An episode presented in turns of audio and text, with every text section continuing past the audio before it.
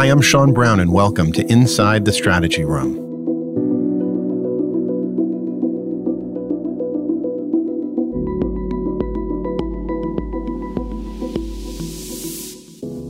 The complexities of leading an organization through today's crisis share some important parallels with leadership through a military conflict. Today, Yuval Atsmon, a senior partner in our London office and a former tank commander, discusses with three top military leaders the advice they would offer corporate executives based on their experience leading large organizations through conflicts.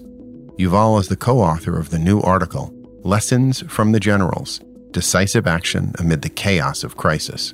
Here's Yuval. The coronavirus is a major global crisis. It has imposed lockdowns on many communities. It has taken our freedom of movement and assembly and changed our life quickly and profoundly. It threatens many of us on the health side and it's destroying our economies. In these warlike conditions, the battlefront is moving fast from safeguarding our lives to safeguarding our livelihoods. I am joined today by an impressive panel which knows better than most how to respond to crisis and take decisive action amid the chaos. Mike Donley has served as the 22nd Secretary of the United States Air Force. He has 30 years of experience in the national security community, including service on the staff of the United States Senate, White House, and the Pentagon. Mike, it's great to have you. Thank you. Also with us, Bob Kehler, uh, a retired United States Air Force general who served as Commander, United States Strategic Command and among other roles also served as Commander Air Force Space Command. Uh, Bob, great to have you as well. Thanks. Pleasure to be here. Also, Eric Olson, a retired United States Navy admiral who last served as the eighth commander of the U.S. Special Operations Command. He's also the first Navy SEAL to ever be appointed to three star and four star flag rank. Eric, great to have you. Thank you, Yuval. Great to be with you. So before we dive into specific questions and recommendation uh, for leaders trying to respond to this crisis, it would be good to qualify the analogy to war times. After all, this is not quite a war. What is it that you think is important to keep in mind when we consider the analogy to wartime command? Maybe Bob, you can start us off. We've used this wartime analogy for other major public policy issues in the past the war on crime, the war on drugs, war on poverty, and now the, the war on a global pandemic. And I think there are many features of this COVID 19 crisis that lend themselves to a wartime analogy. The demands that are placed on leaders are very much like wartime demands in terms of their ability to articulate objectives and priorities and rally the, the public behind them. It's appropriate to use this analogy in the tools and techniques that get applied. Certainly, this requires major national and international organization. It requires planning. It requires mobilization. It requires communications and innovation, a commitment of resources, all the same kinds of things that you would talk about in wartime. This is also interesting in that it's warlike in the need for allies. For maybe the first time, the entire world needs to be viewed as an ally in this particular crisis. But on the other hand, there are some significant differences between a war and a global pandemic. A war is a clash between human beings. And this enemy doesn't react in any kind of a human way. It has no fear, it has no passion. Factors that influence a human enemy have absolutely no effect on COVID 19. It doesn't get deterred by anything that we do, and it's not going to surrender. Second, all the sacrifice is on the human side. Everybody is at risk, there's no sanctuary. And so COVID 19 is going to have to be defeated in the laboratory before it can finally be defeated in the field. And that may take a very, very long time, which requires patience that is an attribute that is going to be difficult for our leaders to continue to insist on. Until then, all we can do is really try to limit the scope of the impact and ask people to be patient when there's most likely not going to be any psychological equivalent of victory. Great. Eric, what would you suggest? I think uh, Bob is fundamentally right. There are features that make uh, that make use of the term war not inappropriate, but I do believe that the difference is that the weapon against this enemy is is science, and and success will depend on how policy makers use the data that scientists provide. This enemy is more predictable. It can change and morph, of course, but it can't consciously adapt its strategies and tactics based on our actions.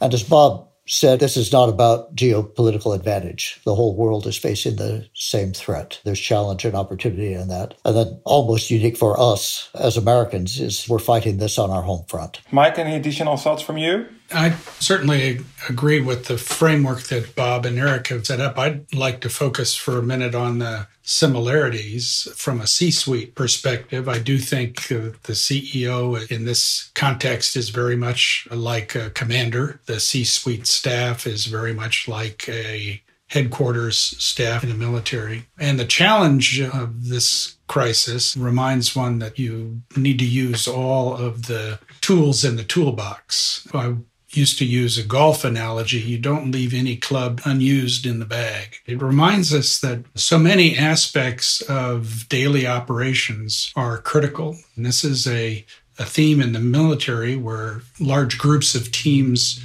support frontline warfighters. And here we're reminded of what's critical infrastructure in a public health crisis. We're not only thinking about the health and safety issues, but also building maintenance and food service and our IT staffs. Teamwork across the full capabilities of a corporate staff is vital to keeping a CEO and the leadership team informed to formulate and execute decisions in terms of the similarity between commanders and executives, one of the things that I'm hearing from many executives is that this is certainly the first time that they're facing a major crisis like this, and they have a big responsibility to take care of organizations that are scared about the immediate health risks and also the economic risks. What military practices apply to how they lead their own organizations today in this crisis? Eric, do you want to get us started? Former Secretary of Defense Don Rumsfeld used to talk about the knowns, the known unknowns, and the unknown unknowns. And I think we're in the realm of the unknown unknowns. At this scale and with a virus uh, that is unprecedented, uh, this is going to require a different kind of leader. This is beyond uncertainty into ambiguity. The leaders have to accept more risk because they'll have less knowledge as they make decisions. There's no doctrine or master plan that applies to this. Anything ever written does not apply specifically uh, to this event, the ability to communicate clearly and at least as importantly, authentically, is very important for the leaders uh, going through this. An ability to delegate effectively and lead a more empowered organization that requires a level of trust that may not exist in many organizations now. So leaders are going to have to be more comfortable with a flattened organization they're going to have to be more tolerant of mistakes that will inevitably occur in a lack of knowledge, and they're going to have to apply more imagination in problem solving. The solutions to this crisis will be outside the curbs of what most leaders are used to dealing with. So it's going to require leaders to have bigger ears to hear more and uh, and more diverse uh, approaches. Mike, any thoughts from you? Keeping communications open across the C suite staff is obviously vital. There needs to be a battle rhythm, if you will, that keeps a full flow of information coming into the leadership, an assessment process that the CEO leads, and the development of options for the way forward. But on the health and safety aspects, I'm aware of some cases where corporations have had to call in for outside help. So this is an area where you're relying on information and expertise that may be outside of your corporate capability. It's a reminder that sometimes you don't have all the expertise you need on your staff. And when you don't have it, you need to go find it. I think that you're absolutely right. Bob, what would you like to add in terms of military practices that can be relevant for executives during this time? So, there's an old saying in the U.S. Air Force flexibility is the key to air and space power. And I think that's right here leaders are going to have to be more flexible in much more uncomfortable ways than they have ever had to be in the past. And I would pick up on Eric's point about delegating. You've got to be, I believe, uncomfortable in the amount of delegation that you're willing to assign in a crisis like this.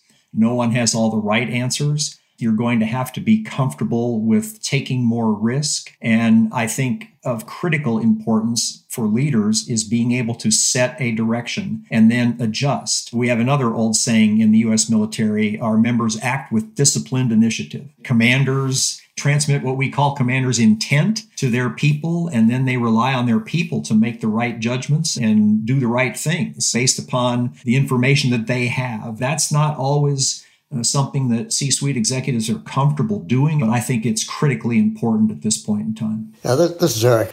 An old mentor of mine used to say, when the map differs from the terrain, you got to go with the terrain. And that makes many leaders uncomfortable. They like to have guidance. And there is just a lack of guidance here. People are going to have to be comfortable adjusting to the terrain as they walk it. So that is a military skill that is applicable. You all talk about the need for empowerment and the need for people to respond to new information. One of the emphasis that has been embedded in McKinsey by our early managing director, Marvin Bower, is on helping our clients to make fact-based decisions. Military organizations are quite good at doing that even during very intense times, whereas companies, even during relaxed times, are not as good at uh, having full consideration of facts. How do you make sure that you have the right information? I think part of this is, as Bob and Eric have emphasized, the necessity of making decisions without complete information and being willing to take risks it's an iterative process, really, where facts do change. You get more information, things become clearer, some things become less clear. But you put yourself in an iterative decision making process where you're able to recognize change with new information and respond in an incremental way to do course corrections. Absolutely. I think there's going to have to be upfront a, a recognition that the facts are only facts for a while. We are learning more every day that alters what we believed as fact about coronavirus. But I just like to add a, an idea that I saw used with some success, and that is, Mike talked about this a, a bit, and that's the idea of getting your network of experts and then crowdsourcing them to verify observations and help determine which facts are more real than others. This notion that a doctor sees something in a patient and gets out on the net and says, Is anybody else seeing this? has been very helpful with respect to this specific crisis, and it's helped short some of the facts and rumors. We're also seeing in the medical community collaboration, not just between academics and companies, but also between competitors to form the consortiums that will bring the solutions in the fastest way, which is an example exactly of the crowdsourcing you're talking about.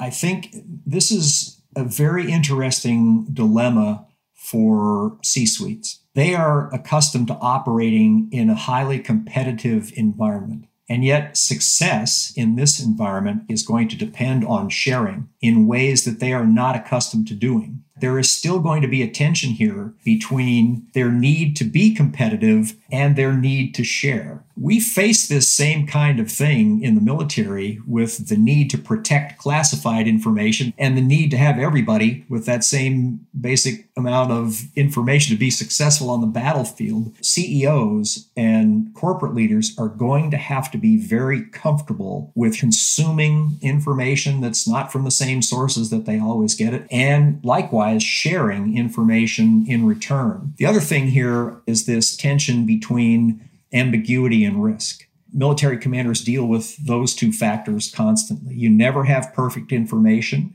and you can never eliminate risk. You can operate with the information you have, you can seek more information from broad sources, and you can manage risk, but you can never eliminate it. And military commanders eventually get comfortable that that's the world they live in. I've at least observed some CEOs are not comfortable with that at all because their shareholders don't want them to take much risk. If I pick up on that theme, if we look at communication generally during this crisis, we've all been observing a rainbow of styles. People that are more forthcoming, more quiet, more authentic, more engineered, and so on. What do you all think is a good way for communication? My experience has been that when crises start to develop and get very serious very quickly, the filters on information and communication start to go down. There is a need to get information from all potential sources available. There's a need to communicate up, down, and across with the workforce, with your shareholders, with your financial institutions. A regular battle rhythm for communication is helpful in this environment. Yeah, I think this is an area of particular importance. In crisis, the speed required to make decisions tends to cause communications to be conflated with transmission. There's a difference. Communications actually requires somebody to receive and acknowledge receipt in the way that you intended the message to be sent. That makes a hierarchical organization like the traditional military structure, like many large private sector organizations not the best suited for crisis kind of action. Crisis situations require flatter organizations, networked teams outside of the central hierarchy, and an ability to trust across those teams communicate uh, across those teams uh, without the central command element knowing everything that's said. My observation of effective leaders over time has been that they are effective communicators. They're not all great orators, but they're all effective communicators. That effective communication in a crisis begins with the trust and confidence that you have established long before the crisis. A crisis is a bad time to try to get your people to trust you.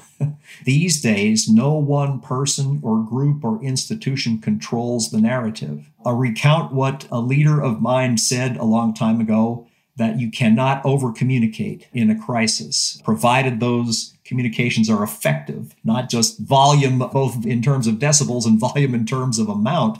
It has to be honest communication that is willing to lay out the good and the bad.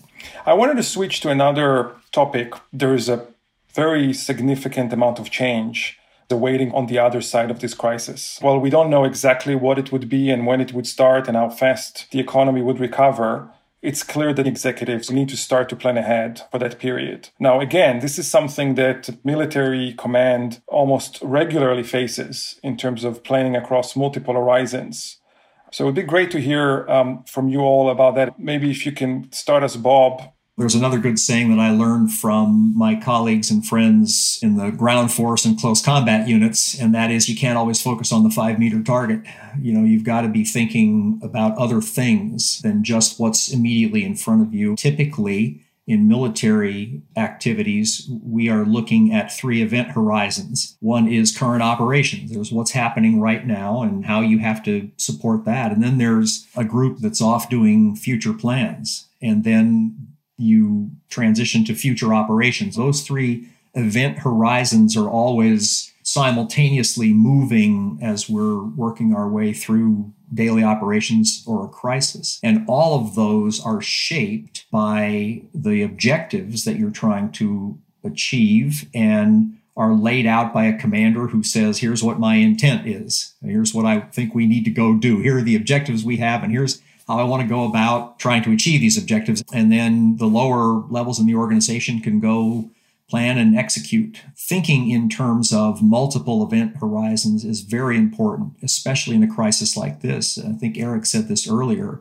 We don't have all the facts, but we should be getting smarter as time passes. And so what's passing as current operations now in emergency rooms is shaped by people who are taking in the data and then establishing the next iteration of the plan and then moving to make sure you're resourcing people to go do that. I think this is a really good question. And it's fundamental. It's not enough to win the war if you're not prepared for the peace that you hope to create. And this balance of addressing the urgent and the temporary uh, versus the important and the enduring uh, is a real challenge. Most military organizations uh, deal with a future plans section, uh, something in the architecture with a separate purpose and a separate set of assumptions. The current operations people are going to operate on a set of assumptions about what the nature of the crisis is and how to get past it. The future plans people are going to operate from a set of assumptions about what the next world will be. What will it look like? Uh, after at least the highly infectious state has passed, and how are we going to deal with that? Because in crisis, everybody wants to focus on how to solve the immediate problem, and so you've got to separate out something different. Mike, any additional thoughts from you? It's worth thinking about in the C suite how you balance the time that's given over to business development as opposed to current operations. Maybe that's the best analogy. The most stark example I recall from my Pentagon experience was the Desert Shield, Desert Storm timeframe. Berlin Wall had already started to come down. The dissolution of the USSR was beginning. The unification of Germany was occurring. There was planning going on for a smaller military in the early 1990s. And yet Desert Storm intervened and there was a great focus on near term operation, mobilizing capabilities from across the military establishment, sending tens of thousands of troops to the Middle East for that conflict. So we were simultaneously mobilizing military for conflict, building it up and putting it in the right places. And we were at the same time planning for the drawdown of the post Cold War era in the early 90s. It was quite stark. Well, could I add one other thing here? In my last five or so years worth of experiencing some board activities and seeing industry from a completely different perspective than what I did uh, while I was wearing a uniform. A couple of things jump out at me. One is I think we're not saying enough in this crisis that it will eventually end. This is not going to go on forever. There will be an after uh, after this. And companies are thinking about that. If that's appropriate, they've got to think that we will move beyond this. And so that leads to the point that Eric made about assumptions they're going to need to be very careful about the assumptions that they make about what this looks like afterwards. And what they really have to do, if they're going to make assumptions, is give them a very thorough vetting. You probably shouldn't come up with a view about what the future will look like. You should come up with many views about what the future looks like and plan at least at some level on all of those scenarios. Otherwise, they are taking extraordinary risk that they will get it wrong. Indeed, Bob, we do emphasize for many companies the importance of using scenarios. And while we have provided them with some economic scenarios that we've created as McKinsey, there's of course a lot more that they need to create in terms of what means for them on demand scenarios and various other aspects. And for companies that are so used to having an annual budget that drives a lot of the company or three year strategy plan, this is clearly a very different period of dynamism in planning and also in decision making. It would be great to hear from your experience. How do you know when to send something to be further analyzed and when to just take action?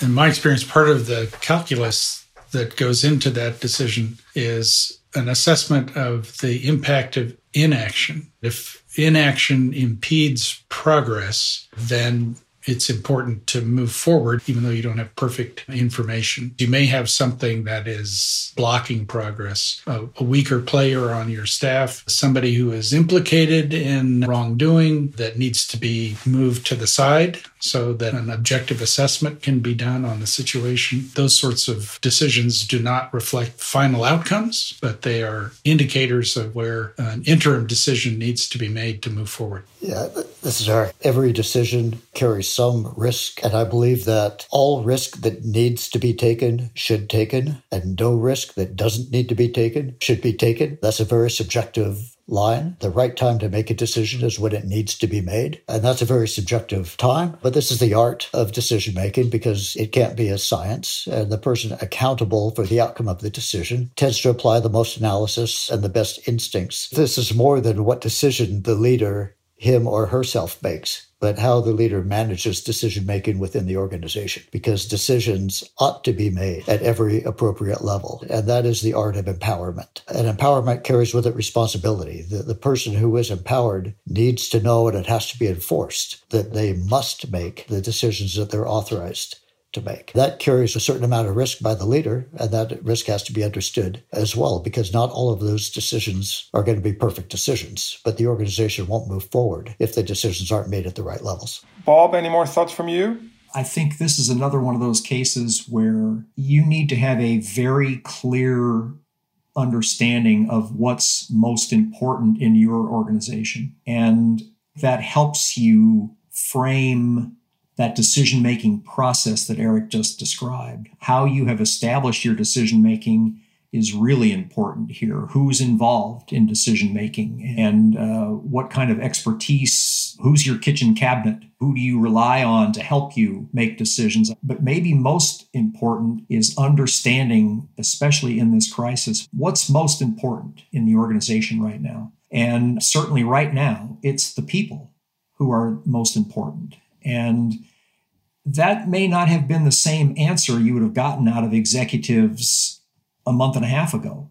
Uh, what's most important in this organization may have been our shareholder perspective or what Glass Lewis says or stock price the value of the company. But right now, there's a different set of perspectives. So if a matter impacts the safety and health of the people, well, then that can help you understand how you have to set up your own hierarchy of decision making. That's been a thread through being able to separate urgent from important when everyone is telling you that everything is urgent and yet not everything is important. If I connect a few threads that you've talked about, the importance of changing the assumptions as you get more information, the fact that inevitably this is a subjective process and someone needs to make the decision, whether it's the senior person or the people that he has empowered. How do you deal with something that I've seen a lot in companies, which is once we have a certain idea get excited about a decision that we want to make, it's very difficult for us to say, why don't we park that decision until we get more information and we trigger it later? When in many respects, the best thing actually is not to decide now, but to wait for more information yeah, I think you have to be decisive but not reckless. Here's where the wartime analogy doesn't hold up for a global pandemic. George Patton used to very famously talk about the value of audacity in a commander. I don't think there's any value in being audacious in a global pandemic. You know, maybe you can be audacious in putting out a vaccine or clinical trials, but decisiveness is not the virtue here. It's being able to make good decisions and understanding, as both Mike and Eric said, the art of command.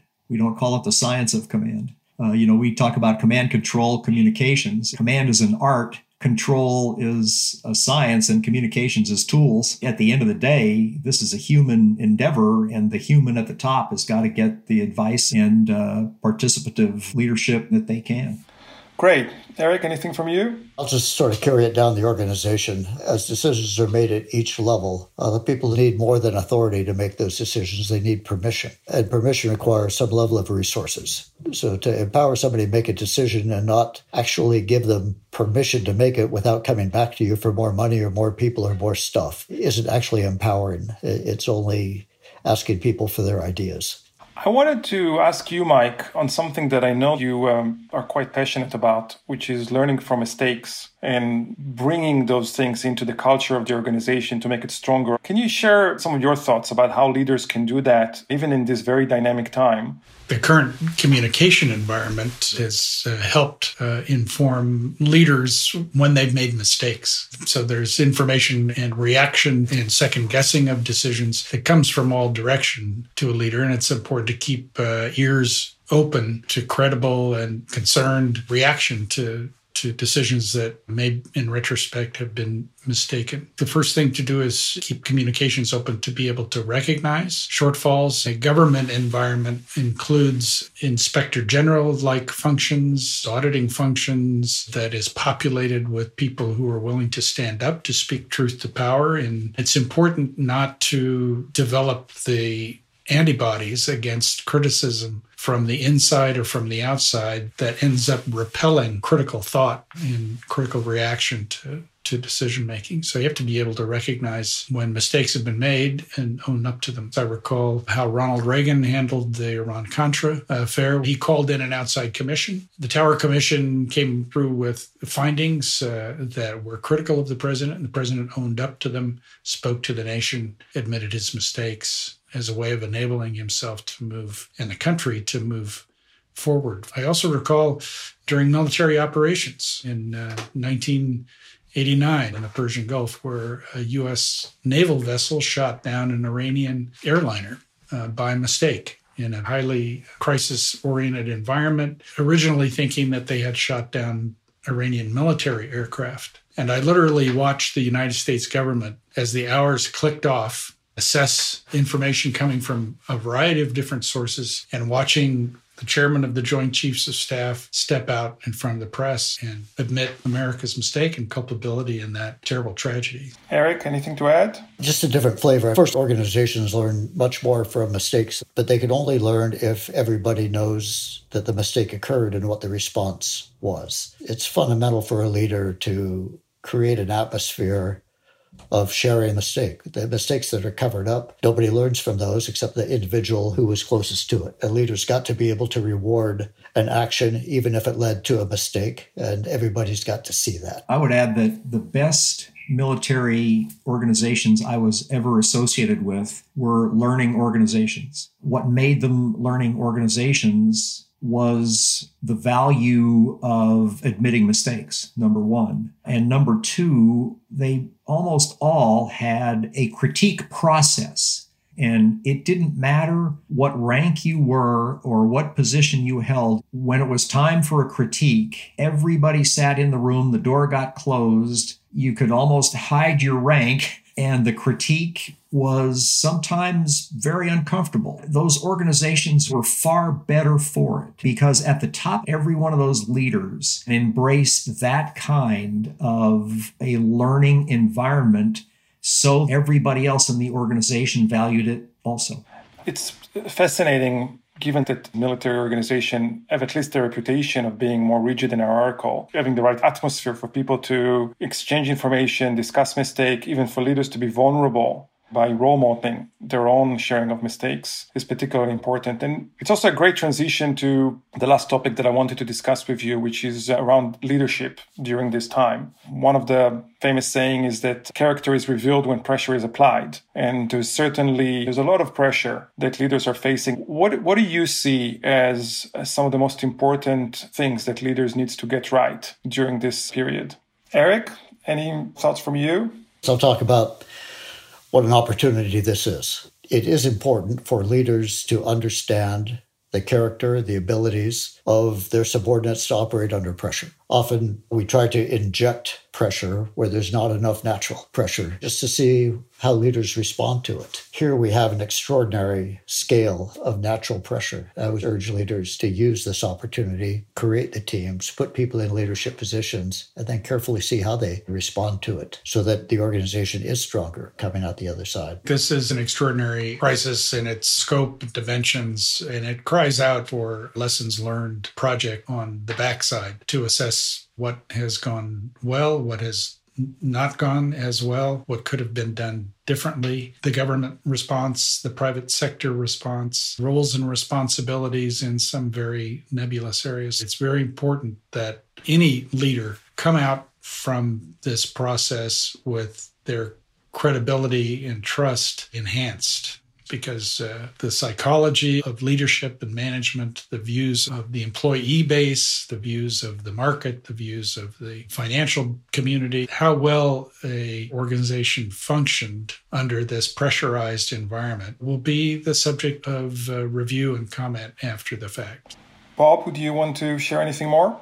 Yeah, I would echo the importance of character based leadership here. Uh, I, I think it shows at every level. And it's also showing the critical importance of leaders who can not only communicate effectively, but remain in control first of themselves. They're calm appropriately for the situation. That doesn't mean that you don't show any emotion, but it means that you're demonstrating a level of control here in an uncontrolled scenario. And people can rely on you and your judgment. Those attributes that allow a leader to rise to the occasion under great stress don't begin when the great stress arrives. I think all of those things have to be present and shown to the organization prior to that time. One of the characteristics that makes this very different is that people cannot be together and they actually have to communicate and inspire and motivate their teams in many cases while um, everyone is at home. And in some cases, it's very difficult to know what people are going through in terms of their personal challenges. How do you advise leaders to maintain morale? What kind of messages can resonate the most with people's staffs during this time?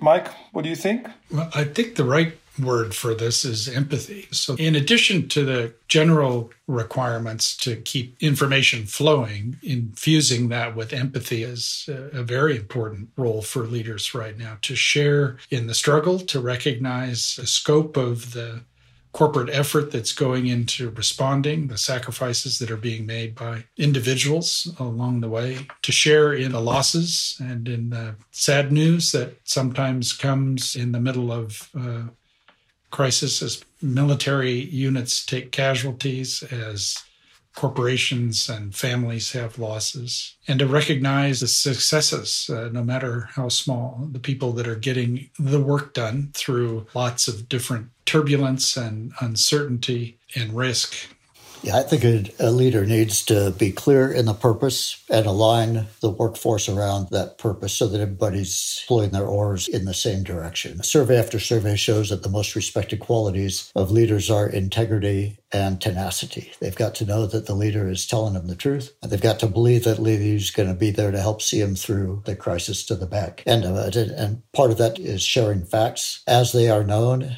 and stopping rumors as they begin to emerge. And in an inherently chaotic set of conditions, morale is built around stability and predictability wherever it can be provided. Uh, and that's tough to do, but it ought to be a focus of a leader. Steadiness and calmness, as Bob mentioned, are essential. I think a leader has to be visible. Culture and morale and standards all depend on the leader. And none of those can be sacrificed in a crisis. A culture left untended will go someplace the leader doesn't want it to go. And once it does, it's impossible to get back. Morale comes from the top. And the leader's got to understand, in my view, that with all the empathy that Mike just talked about, standards can't be sacrificed. You know, the behavior that a leader accepts in his or her presence during a crisis becomes the new standard. It's tough to recalibrate that standard after the crisis finally goes away. So, this idea of never walking past a mistake and not making excuses for people just because they're in a crisis mode. I would avoid being a cheerleader. I think that your people need to understand that you're sincere. As sincerity comes from you acknowledging that there's both good and bad associated with this. There are real risks that people are taking. There are real problems that, that they are encountering that are far beyond the kinds of problems that any of the organizations have had to deal with in the past. This involves their families, their future, their homes, everything associated with it. And so acknowledge the good and the positive, but also be as honest about the risks and the dangers. Otherwise, I think fear tends to be magnified the farther away you are from the point of contact sometimes because your mind is telling you something that maybe isn't really happening. And so your uh, ability as a leader to walk down the middle of this road with trust and honesty is critically important. Yeah, let me just reinforce the importance of what Bob just said. This notion that you can only pass the good news without passing the bad actually destroys the the authenticity and the integrity of people. Uh, I mean, they won't believe what you're telling them it's good if you don't tell them what's bad as well. There's actually a leadership study around this. It's, it's called the Stockdale Paradox. Vice Admiral Stockdale, when he was a captain, was the senior prisoner of war in Vietnam. And, uh, and his challenge was how to communicate an element of hope uh, in a situation that was really, really bad. He was able to achieve a balance that worked effectively, and a lot of the prisoners, when they were released, credited the honesty uh, of Admiral Stockdale's message in helping them get through the crisis. Jim Collins talks about the Stockdale paradox in his book, Good to Great. It, it also reminds me, as you were talking about authentic leadership that moves people, there's a great essay from David Foster Wallace from about 20 years ago that was in the context of his campaign tracking of John McCain, where he writes some beautiful lines around what he thinks good leaders are able to achieve, and that a real leader is someone that can really make us overcome the limitation of our own uh, laziness and selfishness and weaknesses and fear and get us to actually do better and harder things that we thought we can do on our own. Leaders can only do that if they're authentic and caring and, and honest. And the final thing that I see that some leaders do better than others is really be thankful for their teams because there's just so much that is being asked from everyone during this period that gratitude makes a big difference for people to to know that they're recognized for what they're doing. So before we wrap up, I just wanted to give you a chance to end with any final advice for executives? Well, I'll start with just a couple of points. One, beware of making permanent decisions while in a crisis mode. A second is that when people come to a conclusion that their organization is not structured for the crisis, they often create new elements within that organization to deal with specific elements of the crisis. It's a good idea when you are creating something new uh, to solve a problem that you dismantle what was there that wasn't working, uh, because otherwise it just becomes confusing to the organization. Great. Thanks, Eric. Bob? Well, this is an unusual crisis, but it's not the only crisis that we've ever faced. People are citing the influenza epidemic that occurred in the early part of the last century. And I think there are other crises where the days were dark and people wondered whether there was a way ahead. And yet here we are. I would like to see our leaders express more of a sense that this eventually will be behind us. And will things look different? Yes, I suspect they will. But life is not ending as we know it. And I would encourage, especially our corporate leaders, to deal with today's problems, but help keep a longer perspective.